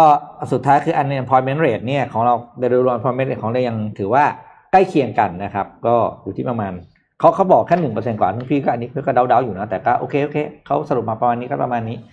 อะโดยรวมก็เห็นว่าถ้าเทียบกันแล้วเอาแค่เพื่อนบ้านเราที่เรามีพรมแดนติดกันนะ ระหว่างไทยกับมาเลเนี่ย เรายังมีการบ้านให้ทำอีกเยอะมากเลยในเรื่องของอของ active employment active worker บ้านเรานะครับ เอ็มหนักใจมากเลยค่ะพี่ปิ๊กอืมเพราะว่าคือไอ้ที่ว่า unemployment rate บ้านเราน้อยเนี่ยอืมเพราะว่า underemployment มันเยอะ แล้วแถมอืมทำงานกับพ่อแม่ซึ่งบางทีแล้วคือสิ่งที่ทำอะไม่ได้ add value ให้กับธุรกิจใช่พ่อแม่คือขไปนาดนั้นเดินอะๆเยอะอืมแล้วมหาวิทยาลัยหลายมหาวิทยาลัยอะค่ะ ไม่ได้พูดถึงทุกมหาวิทยาลัยนะคะ แต่ว่าหลายมหาวิทยาลัยที่ที่เคยสัมผัสมาค่ะ เขาค่อนข้างที่จะ proud เขาค่อนข้างที่จะภาคภูมิใจกับ unemployment rate ที่น้อยอืมของนักศึกษาจบใหม่ แต่ว่าในความเป็นจริงแล้วเนี่ย คนที่ว่าจบใหม่แล้วมีงานทำอะบางคนก็คือทำงานต่ำกว่าวุฒิการศึกษาตัวเองอืมบางคนก็คือทำงานกับพ่อแม่ ซึ่งถูกต้องซึ่งหมายความว่าทำงานกับพ่อแม่ไม่ได้ผิดเนาะ ถ้าแบบมี family business อะไรอย่างเงี้ยค่ะ ก็คือถ้าเราทำแล้วมันทำให้เอ่อบริษัทเติบโตเติบโตขึ้นเราสามารถที่จะอ่าขยายธุรกิจได้เนี่ย มันก็เป็นเรื่องปกติใช่ไหมคะที่เราจะช่วยสานต่อ แต่ว่ามีหลายคนที่บอกว่าทำงานกับพ่อแม่จริงๆแล้วคือไม่ได้ทำอะไรอืม กลับไปอยู่บ้านเฉยๆเพราะว่าหางานไม่ได้ แต่ว่าอืมบอกมหาวิทยาลัยว่าตัวเองหางานได้ด้วยการทำงานกับพ่อแม่อ่าแล้วมันก็เลยทำให้ภาพมันหลอกไง มันเหมือนเป็นแบบปัญหาที่ซุกอยู่ใต้พรมอืมเราก็ไม่รู้ว่าต่อไปในอนาคตเนี่ย สังคมไทยที่จะเป็นสังคมผู้สูงสูงอายุ แล้วก็ไปสู่ดิจิทัลทรานส์ o r m a t i o n อืมแล้วก็มีประชากรจำนวนมากที่ยังไม่สามารถรีสกิลตัวเองได้ ไม่สามารถเข้าถึงการศึกษาขั้นพื้นฐานด้วย ยังไม่รู้ว่าจะทำยังไงอีต่กอไปยาวเลยอีกยาวเลยเรื่องนี้ อืมจากสิทราบเอ้ยอยากทราบรายละเอียดเพิ่มเติมเดี๋ยวถ้าค่อยๆแคะมาเล่าให้ฟังในอ่าสนทนาหาธรรมนะครับคุณชอบรายการสนทนาหาธรรมมากเลยค่อยๆเงี้ยอาทิตย์แล้วอาทิตย์นี้ได้หัวข้อละชอบมากสนุกมากเลยอะอาทิตย์นี้ได้หัวข้แจอกขละองกันแจกของกันอ่าแจกขขอองงมักันนแต่ของอันนี้พี่แอบพิมพ์ไปแล้วตอนที่นนท์อ่านเรื่องเรื่องของคุณอปปองเนี่ยครับก็คือทุกคนเขียนมาว่าหลังหกโมงเย็นเขาทำอะไรกันบ้าง เดี๋ยวดับจะสุ่มสุ่มแจก Mystery Box 1918 Beauty นะครับหกรางวัลโอเคของเราแจกแค่หนังสือสองสื่อห้าเล่มหกเดี๋ยวนะที่คำถามไป mystery box หกอันเนี่ยแจกว่าหลังหกโมงเย็นทำอะไรคุณกันบ้างทำเขาก็เขียนเขียนกันมาแล้ว bedtime routine ทำอะไรกันบ้างแล้วเดี๋ยวค่ะจะสุ่มแจก mystery box หกรางวัลค่ะส่วนหนังสือเรามี super productive กับอีกอันนึงเป็นหนังสือของ Trump Unfinished Business คนเขียนเนี่ยเป็นคุณเดี๋ยวนะเขาชื่ออะไรนะสตีฟโอ้โหชื่ออ่านมากคุณสตีฟแล้วกันนะ เขาเป็นคนที่ออกมา predict ว่าโดนัลด์ทรัมป์จะได้รับเลือกตั้งในปี 2016 ก่อนที่จะอืมก่อนที่จะเลือกตั้งเสร็จนะสุดยอดาตอนนู้นเลยนะตอนนู้นเลยก็ลองเอาไปอ่านดูหงถือว่าเป็นผู้มาก่อนการ ผู้มาก่อนการหนังสือเกี่ยวกับโดนัลด์ทรัมป์ผู้มาก่อนการแล้วก็ super productive แจกทั้งหมด 5 รางวัลเราถามว่าเอ่อถามว่าอะไรดีอะเอ่อระหว่างที่นนท์คิดขอแทรกข่าวที่เกี่ยวข้องกับได้เรื่องได้เรื่อง EV อืมอืมนะคะอืมครับ M3 ค่ะขอภาพ M3 ค่ะ โตโยต้านะคะท้าชนเทสลานะคะได้ดูได้ได้ได้ได้โตโยต้าเนี่ยคือแถลงผลประกอบการไตรมาสที่3นะคะปี 2020 เนี่ยโตโยต้ามีรายได้ 14,000 ล้านเหรียญสหรัฐนะคะกำไร 12,600 ล้านเหรียญสหรัฐ แล้วก็คือมีรายได้และกำไรเนี่ยลดลง แต่ว่าลดลงน้อยกว่าที่คาดการไว้ค่ะ ก็คือดีกว่าที่คาดไว้ แต่ที่เด็ดมากเนี่ยนะคะ ก็คือ president ของ Toyota เนี่ย Toyota เนี่ย CEO เขาเอ่อขอโทษค่ะ president เนี่ยออกมายอมรับว่าเอ่อ valuation ของ Tesla เนี่ย4แสนล้านสหรัฐสสูงมาก มากกว่า valuation ของบริษัทรถยนต์ญี่ปุ่น7บริษัทรวมกัน อืมอ่าแต่เขาบอกว่า Tesla เนี่ยไม่ได้อยู่ใน real world อ่าแรงไหมล่ะ อ่าเขาบอกว่าเขาเปรียบเทียบว่ามาชอบแบบเทสลานี้เนี่ยแม่เป็นเชฟที่นำเสนอสูตรอาหารในแห่งอนาคต แล้วก็บอกว่าเนี่ยสูตรเนี้ยมันจะแบบเป็น standard ของอนาคตเลย แต่ในขณะที่โตโยต้าเนี่ยเป็นร้านอาหารที่มีเชฟจริง มีลูกค้าจริง เสิร์ฟจริงมานานแล้วอ่าแล้วก็ปัจจุบันนี้เนี่ยมีรถโตโยต้ากว่า 100 ล้านคันที่แล่นอยู่บนถนนในขณะที่เทสลาเนี่ย เอ่อมี valuation แต่ไม่ได้มี real valuation อ่าแล้วก็ไม่ได้ไม่มีอยู่ใน real ไม่มี world ผลิด้ตวยภัณฑ์จริงใช่ ก็ก็คมคมอ่าคมมากคือคือสิ่งที่เขาพูดก็ถูกจริงๆนะ ใช่มันถูก ใช่ มันเป็นเรื่องจริงแล้วก็ไมันเป็นเรื่องจริงไม่ได้พูดเกินจริงอะตอนนี้อ่าณวันนี้นะณวันนี้ณถือวันว่านี้เออถือว่ายังไม่พูดเกินจริงอ่าเท่าไหร่ เทสลาเนี่ยคาดว่าจะขายรถได้ 5 0 0 0 0 0 คันเป็น ในปีนี้ ซึ่งซึ่งจริงๆ มันก็ stretch เหมือนกันนะ เป็นครับโกที่เป็นโกที่ไม่รู้ว่าจะทำได้หรือเปล่าเนอะอ่าฮะในขณะที่โตโยต้าเนี่ยเขาคาดการณ์ว่าจะขายรถได้ 7.5 ล้านคันในรอบปีนี้สิ้นสุดมีนาคมปีหน้านะคะก็คือมันมันเหมือนกับว่ามันเทียบกันมันยังห่างอยู่ว่างั้นเถอะอืมอ่าแล้วโตโยต้าก็ก่อนหน้าเนี้ยเขามีไฮบริดใช่ไหมพรีอุสเนี่ยค่อนข้างประสบความสำเร็จแต่โยโตโตโยต้าก็ไม่ได้บอกว่าจะออกมาทำแบบแบตเตอรี่ที่แบบอืมว่าเป็นแบบ full charge แล้วก็ เป็นไม่ต้องเติมน้ำมันอะครับอ่าแต่ว่าโตโยต้าเนี่ยเพิ่งประกาศออกมานะคะว่ามี joint venture กับ BYD BYD เป็นบริษัทผลิตแบตเตอรี่ เป็นบริษัทจีนอืมแต่ว่าเขาเป็นคู่แข่งของเทสลาเลยนะอ๋อเป็นบริษัทที่แบบว่าใหญ่มากเป็นระดับโลกอะค่ะ เพราะฉะนั้นก็โตโยต้าเองก็จะหันมาผลิตรถไฟฟ้าแล้วนะคะตอนนี้ก็เป็นคู่แข่งที่อาจจะน่ากลัวอีกเจ้าหนึ่งนอกแล้จาก Volkswagen แล้ว productionันของโตโยต้าเนี่ยเขาพร้อมผลิต ในแบบ mass production อะใช่ถ้าใช่เทียบกับเทสลานะ ถ้าพูดใช่ถ้าเราพูดกันพูดกันตามตรงเนี่ยเราแบรนด์มันก็เป็นที่น่าเชื่อถืออยู่แล้วอืมคือหมายถึงว่าถึงแม้ว่า ประธานโตโยต้าอาจจะไม่ได้ฮอตฮิตเท่าลูกเท่ากับพี่เออเท่าลูกพี่มั Elon นะคะ แต่ว่าโตโยต้าเนี่ยก็คือเป็นแบรนด์ที่เหมือนกับอยู่ในใจคนมาหลายชั่วอายุคนนะคะอืมเพราะฉะนั้นเทสลาก็หนาวๆร้อนๆหรือเปล่าต้องระวังต่อไปครับ คิดได้ยังคะคำถาม ได้แล้วโอเควันสาบานตนเข้ารับตำแหน่ง ประธานาธิบดีของโจไบเดนอ่าวันที่เท่าไหร่มเดือนอะไร ปีอะไร อ่าครับ ไม่ยากไม่ยาก วันที่เท่าไหร่ไม่ยากเดือนอะไรวันที่เท่าไหร่ปีอะไรเดือนอะไร ตอบให้ครบนะคะอ่าต่อให้ครบอ่าวัวันนที่เท่าไหร่ปีเดือนอะไรปีอะไรครับจะตอบภาษาอังกฤษภาษาไทยแล้วแต่ค่ะวันที่เท่าไหร่เดือนอะไรปีอะไรนะครับอ่าขอภาพ P10 ครับ ไปดูที่อินเดียกันบ้าง เราไม่ค่อยได้เล่าอะไรที่อินเดียนะครับอ่า Facebook WhatsApp นะครับ ก็กำลังจะเริ่มเปิดให้บริการ payment ผ่านแอปพลิเคชัน WhatsApp นะครับที่อินเดียนะครับ โดยอินเดียเนี่ยต้องถือว่าเป็นประเทศที่เป็นมีลูกค้ารายใหญ่สุดของ WhatsApp นะ คือมีผู้ใช้อยู่ที่อินเดียเนี่ยเหมาเหมาก็ 400 ล้านคนนะครับ ซึ่งเป็นตลาดที่ใหญ่มากแล้วก็ WhatsApp เนี่ยได้เข้าเป็น partner กับธนาคารท้องถิ่น 5 แห่งแล้วนะครับ เพื่อที่จะให้บริการเหมือนกับโอนเงินผ่านไปผ่านมาได้ก็มี State Bank of India Jio Payment แล้วก็ อีกสองสามแบงค์ที่ใหญ่ ๆ นะ โดยบริการเนี่ยจะเริ่มให้ในเดือนหน้านี้แล้วนะครับ ซึ่งจะเป็นการเปิดตลาดเขาเรียกว่าดิจิตอลเ a เมนที่เป็นรายที่สี่ที่เข้าไปลุยในสงครามแล้วนะครับ คือตอนนี้มีอยู่แล้วคือมี Alphabet ของ Google นะ มี Walmart ที่เขาใช้ชื่อว่า PhonePe นะครับ แล้วก็ Alibaba ก็เข้าไปลงทุนเหมือนกันแต่ใช้ร่วมทุนกับบริษัท Payment ท้องถิ่นชื่อ Paytm นะครับ แต่นี้เท่ากับ WhatsApp เป็นผู้เล่นรายที่ 4 ที่เข้าไปลุยในตลาดนี้ เพราะว่าตลาด social commerce ในอินเดียเนี่ยเดือดมาก ค่ะก็เป็นตลาดที่ใหญ่ ทุกคนเนี่ยก็จ้องจะเรียกว่าเข้าไปเล่นกันอยู่ เป็นผู้นำตลาดตรงนี้ และโดย Facebook เนี่ย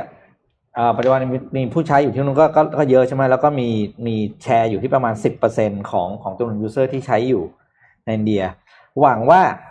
นี่แหละ จะแย่งแชร์ส่วนไอตัวดิจิ t a ล p a y เมนต์เนี่ยมาอยู่กับตัวเอง เพราะว่ามันเป็นที่มาของข้อมูลมหาศาลเพื่อจะเอาไป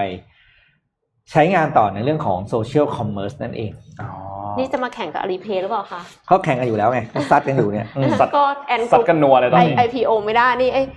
Facebook นี่จะเสียบแล้วเออใช่เรื่องอืม Ant IPO เนี่ยเดี๋ยวเดี๋ยวพรุ่งนี้อัปเดตให้ฟัง แต่ว่าขอแทรกข่าวนี้ก่อนจอห์นนี่เดฟค่ะ ทุกคนน่าจะเห็นแล้วข่าวจอห์นนี่เดฟนะครับก็คือ เขามีประเด็นกันกับสำนักข่าว The Sun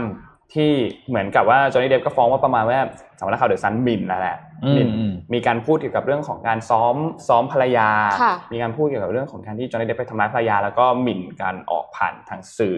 อมทีนี้ก็ล่าสุดเนี่ยทางด้านศาลสูงของกรุงลอนดอนเนี่ยก็ออกมาตัดสินแล้วนะครับ อ่านคำพิพากษาเรียบร้อยแล้ว ก็สรุปว่าทางด้านจอห์นนี่เดปป์เนี่ยแพ้คดีนี้ค่ะ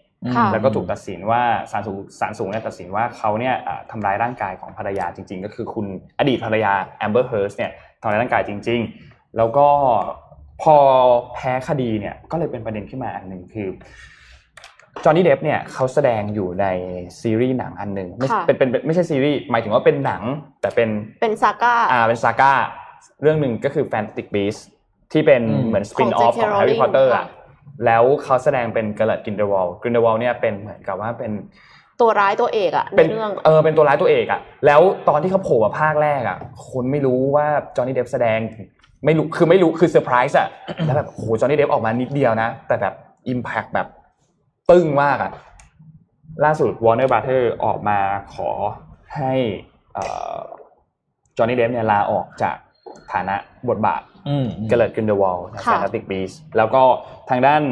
เอ่อคำแถลงของ Warner Brother เนี่ยก็บอกว่าเดี๋ยวหลังจากนี้เนี่ยจะมีการ casting อืมนักแสดงใหม่ แต่คือ ไม่ได้นนี้คือะบีบหัวใจมีหัวใจมากมันแบบว่า คือคือคือต้องบอกว่า ถ้าคุณเปลี่ยนนักแสดงของดัมเบิลดอร์เนี่ย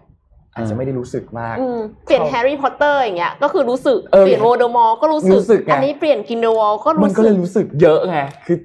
นั่นแหละแฟนบอยไม่ยอมเมื่อเออคือคือเรามีภาพของดัมเบิลดอร์ตอนแฮร์รี่พอตเตอร์ใช่ไหมอ่าพอมันมันมาที่ภาคเนี้ย มันเป็นย้อนเวลามาค่ะภาพดัมเบิลดอร์เก่ามันก็เลยไม่มีค่ะมันก็เลยแบบเฉยคือมันถูกปกคลุมด้วยๆหนใช่วดเคราวด้วแต่ยอันเนี้ยมันคือครั้งแรกที่เราเห็นโอเคมันคือครั้งที่สองเพ ราะว่าในแฮร์รี่พอตเตอร์เคยเห็นกรินเดลวัลด์เหมือนกันแต่เป็นแบบร่างแก่แล้วอะร่างแบบชราแล้วอะค่ะแต่นี่คือแบบจอห์นนี่เดปป์อะแล้วแบบต้องหานักแสดงใหม่ก็รู้สึกแบบบีบหัวใจมากไม่มันก็เหมือนเปลี่ยนเจมส์บอลแหละสักพักเดี๋ยวก็ชินเดี๋ยวคงคงชินแหละ แต่มันไม่เหมือนกันอะมันแบบ เออนั่นแหละมันมีหัวใจอ่าครับครับครับอยู่เข้าใจแฟนบอลเข้าใจแฟนบอลมีหัวใจว่าก็ จริงๆเอาใจช่วยทั้งสองฝ่ายแหละเอาใจช่วยทั้งสองฝ่ายอ่าก็คือให้ให้ให้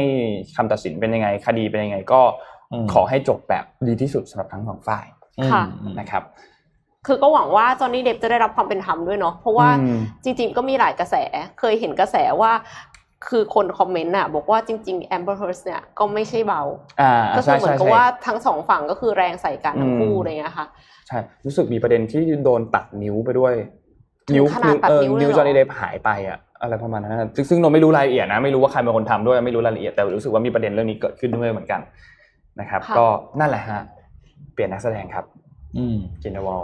อะก็รอดูว่าใครจะมารับบทต่อไปก็แล้วกัน ครับ อะปิดท้ายนะครับ ข่าวข่าวลือแต่น่าสนใจมากก็คือ ขอภาพ P11 ครับ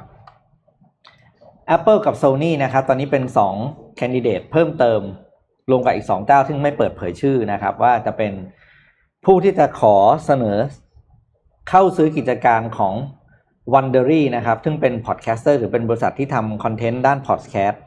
อันดับต้น ๆ ของโลก โดยมูลค่าการเข้าซื้อเนี่ยอยู่ที่ประมาณ 300ถึง400 ล้านเหรียญสหรัฐนะครับ เพิ่งรู้ว่าการทำพอดแคสต์เนี่ยรายได้ดีขนาดนี้ โอ้ยเขาก็บอกว่าเนี่ยเพราะ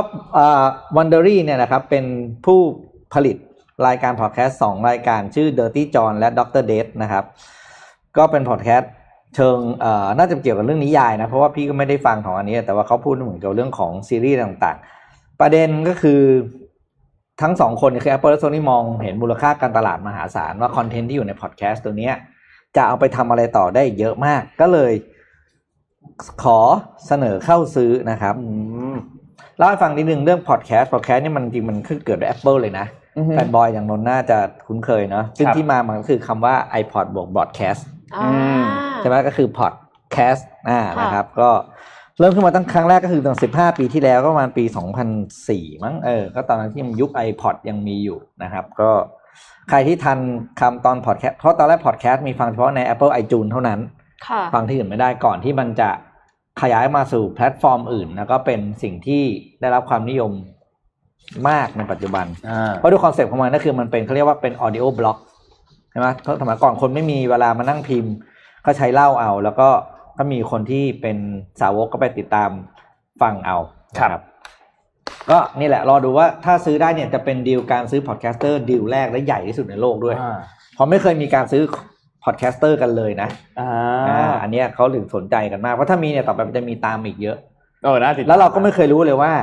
ข้อมูลของการฟังพอดแคสต์จะเอาไปใช้ทางการตลาดได้ยังไงบ้างอืมรอบนี้แหละจะได้เห็น